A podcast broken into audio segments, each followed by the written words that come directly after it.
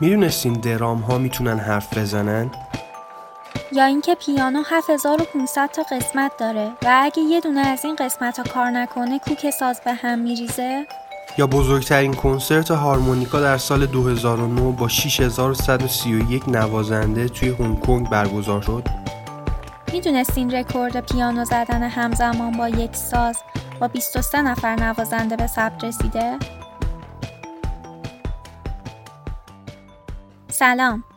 شما دارین به قسمت معرفی پادکست کوک گوش می‌دید.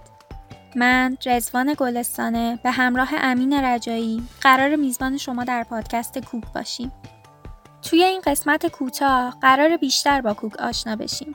پس همراه ما باشیم. پادکست کوک در مورد قصه سازهاست در هر قسمت ما یه ساز رو انتخاب می‌کنیم و در موردش صحبت می‌کنیم. از سازهای سنتی ایران مثل کمانچه گرفته تا سازهای محبوب دنیا مثل پیانو. حتی قراره یه نگاه به سازهای کمتر شناخته شده هم بندازیم. راستش من و امین یه مدت بود که داشتیم دنبال یه سوژه خوب برای پادکست میگشتیم. ولی هیچ کدوم از ایدهامون زیاد به دلمون نمی نشست تا اینکه ایده کوک خیلی یهویی و جرقهوار به ذهن امین رسید.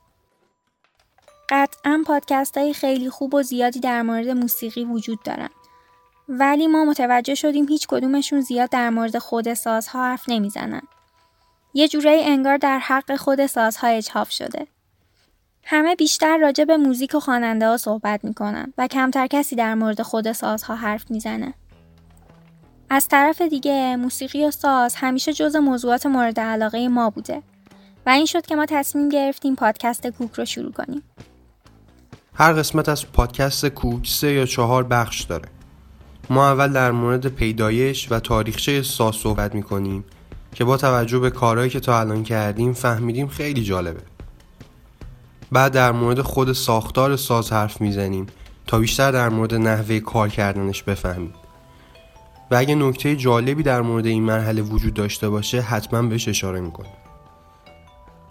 در آخر هم چند تا قطعه که به نظر خودمون جالب بودن یا یه داستان جالب در موردشون وجود داشته رو براتون پخش می‌کنیم و به نوازنده های محبوب و برترش اشاره می‌کنیم.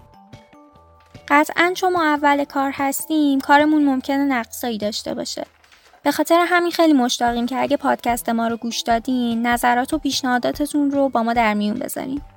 شما می‌تونید از طریق پیج اینستاگرام ما با آدرس کوک پادکست و یا ایمیل ما با آدرس کوک پادکست با ما در ارتباط باشین. بدون مقدمه بیشتر حتما به اولین قسمت از پادکست کوک گوش کنید.